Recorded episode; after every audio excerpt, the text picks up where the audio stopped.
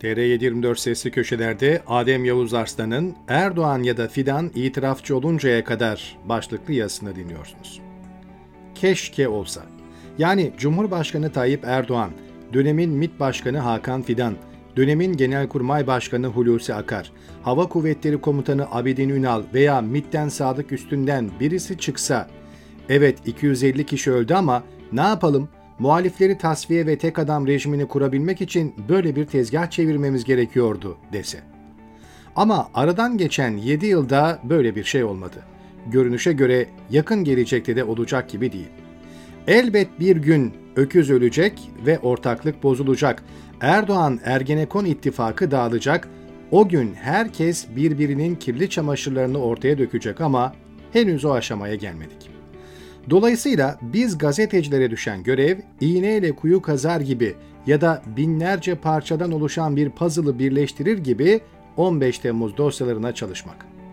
İşimiz tabii ki kolay değil ama Türkiye bir gün tekrar hukuk devleti olacaksa bu ancak 15 Temmuz'un aydınlatılması, gerçek suçluların cezalandırılıp mağdurlara iade itibar yapılmasıyla olabilecek. Dün bu kapsamda önemli olduğunu düşündüğüm bir dosya yayınladım. Erdoğan'ın eniştemden öğrendim dediği darbe girişimini önceden haber alan bir istihbarat görevlisinin ifşaatlarını yayınladım.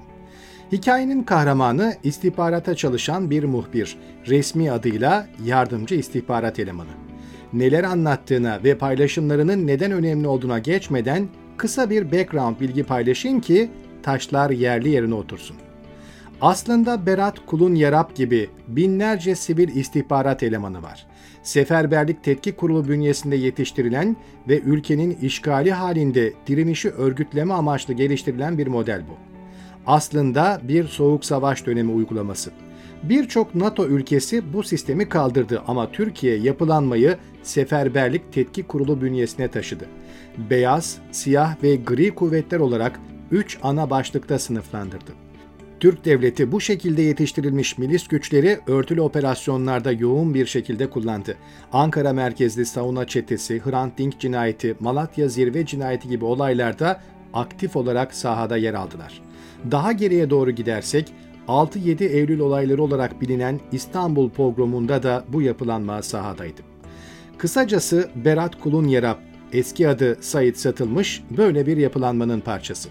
Bu kişilerin resmi istihbaratçı kimlikleri olmuyor. Jandarmaya bağlı olarak çalışıyorlar ve ödemeleri örtülü ödenekten yapılıyor. Nitekim kendisi de hangi komutanlarıyla çalıştığını açıkça söylüyor. Bahsettiği isimlerden Bekir Uzun, jandarma albay ve hala hazırda görevine devam ediyor. Ayrıca Kulun Yarab'ın kaydettiği iki video bir yönüyle Sedat Peker videolarına da benziyor. Nasıl ki Peker içeriden birisi olarak ifşalarda bulunduysa burada da içeriden benzeri bir durum var. Dolayısıyla Berat Kulun Yarab'ın anlattıklarını bu gözle dinlemekte fayda var. Gelelim neler anlattığına. Her şeyden önce Cumhurbaşkanı Erdoğan ve AKP kurmaylarının darbeden haberimiz yoktu söylemini çöpe atıyor.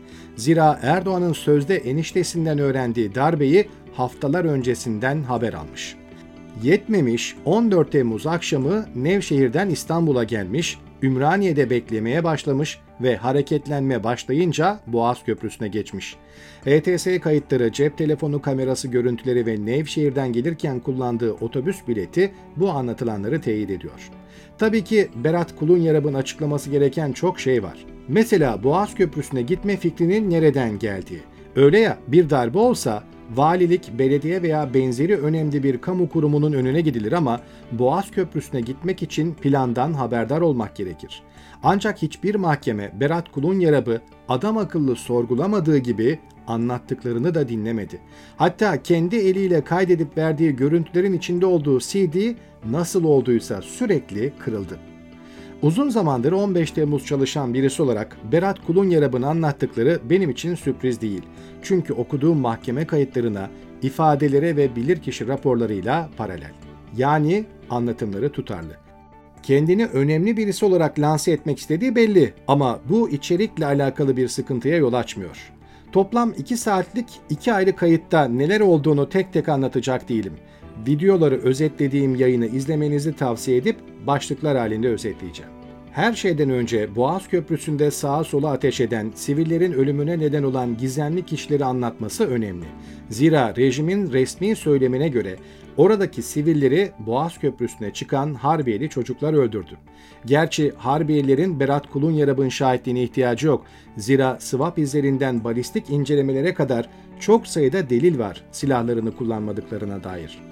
Ancak o akşam bizzat köprüde olup olayların içinde kalan, hatta kanlı gömleğini hala muhafaza eden birisinin Nakkaştepe tarafından, kalabalığın arasından ve polis karakolunun civarından sivillere ateş açıldığını anlatması, bunu da kaydetmesi önemli. Berat Kulunyarap yaşadıklarını en ince ayrıntısına kadar anlatırken 15 Temmuz yargılamalarının nasıl olduğuna dair de örnekler veriyor. Mesela gördüklerini, şahit olduklarını anlatırken kendi komutanları askeri birliği suçlayıcı pozisyonda hareket edeceksin, başka bir şey söylemeyeceksin diye telkinde bulunuyorlar. Berat Kulunyarap bu telkinlere boyun eğmeyip elindeki görüntüleri CD'ye basarak savcıya gönderiyor. Ancak gelin görün ki delil CD'si savcılıkta kırılıyor. Daha sonra bizzat USB bellekte götürüp veriyor ancak ne anlattıkları ne de verdiği deliller mahkemelerde dikkate alınmıyor.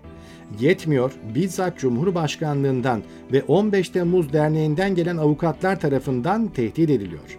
AKP'nin her türlü kirli işinin içinden çıkan Metin Külünk de Berat Kulunyarap'la konuşup onu resmi söylemin aleyhine konuşmaması yönünde uyarıyor.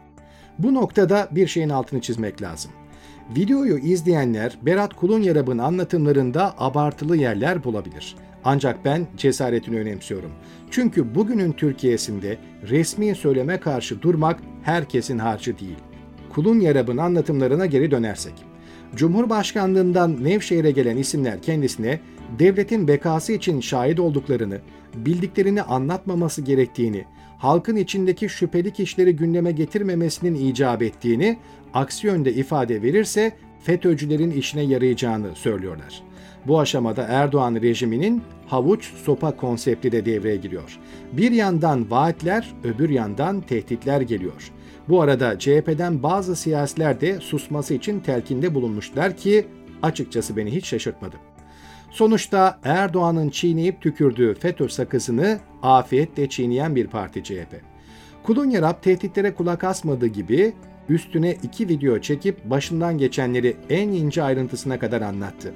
Yani bu yazıya konu olan videolar aslında tehdide verilen bir cevap. Dediğim gibi Berat Kulunyarab'ın 2 saatlik anlatımlarını tekrar aktaracak değilim. Yukarıda linkini verdiğim yayını izlemenizi hararetle tavsiye ediyorum. Peki ben Berat Kulunyarab'ın anlatımlarını neden çok önemsiyorum? Şahsen anlattıklarının birçoğunu zaten dava dosyalarından biliyoruz. Ancak burada içeriden bir ifşa var ki bu yönüyle çok önemli. İkincisi ilk kez kurbanlar değil, iktidar mahallesinden birileri bunları ifade ediyor. Yani resmi söylemi sarsıyor. Elbette Berat Kulunyarap üst düzey bir isim değil fakat işleyişi bilenler için bu durum normal. Çünkü bu tip yardımcı istihbarat elemanları büyük planlar yapamaz, uygulayamaz ama kendilerine verilen rolleri yerine getirirler. Yani tek başına büyük resmi görmemizi sağlayamazlar ama öyle bir an gelir ki puzzle'ın eksik karesini tamamlarlar. Öte yandan Berat Kulunyarab'ın cesaret gösterip konuşması ve bildiklerini gördüklerini anlatması başka tanıklara, şahitlere de cesaret verecektir. Son olarak bu tip yayınlara ve ifşaatlara burun kıvıranlara şu hatırlatmayı yapayım. 15 Temmuz gibi operasyonların planlaması, icrası ancak çok küçük bir ekip tarafından yapılır. O ekipten birileri çıkıp her şey itiraf edinceye kadar sis perdesi tam olarak dağılmaz. Ancak yaşananlar, elde edilen deliller ve planın uygulayıcılarından alt seviye bile olsa ifşaatlar bize büyük resmi gösterir. O yüzden her ifşaat, her bilgi kırıntısı çok önemli ve teyit edilmiş her detay çok değerli. Erdoğan veya Fidan çıkıp itirafçı oluncaya kadar iğneyle kuyu kazmaya devam etmemiz gerekiyor.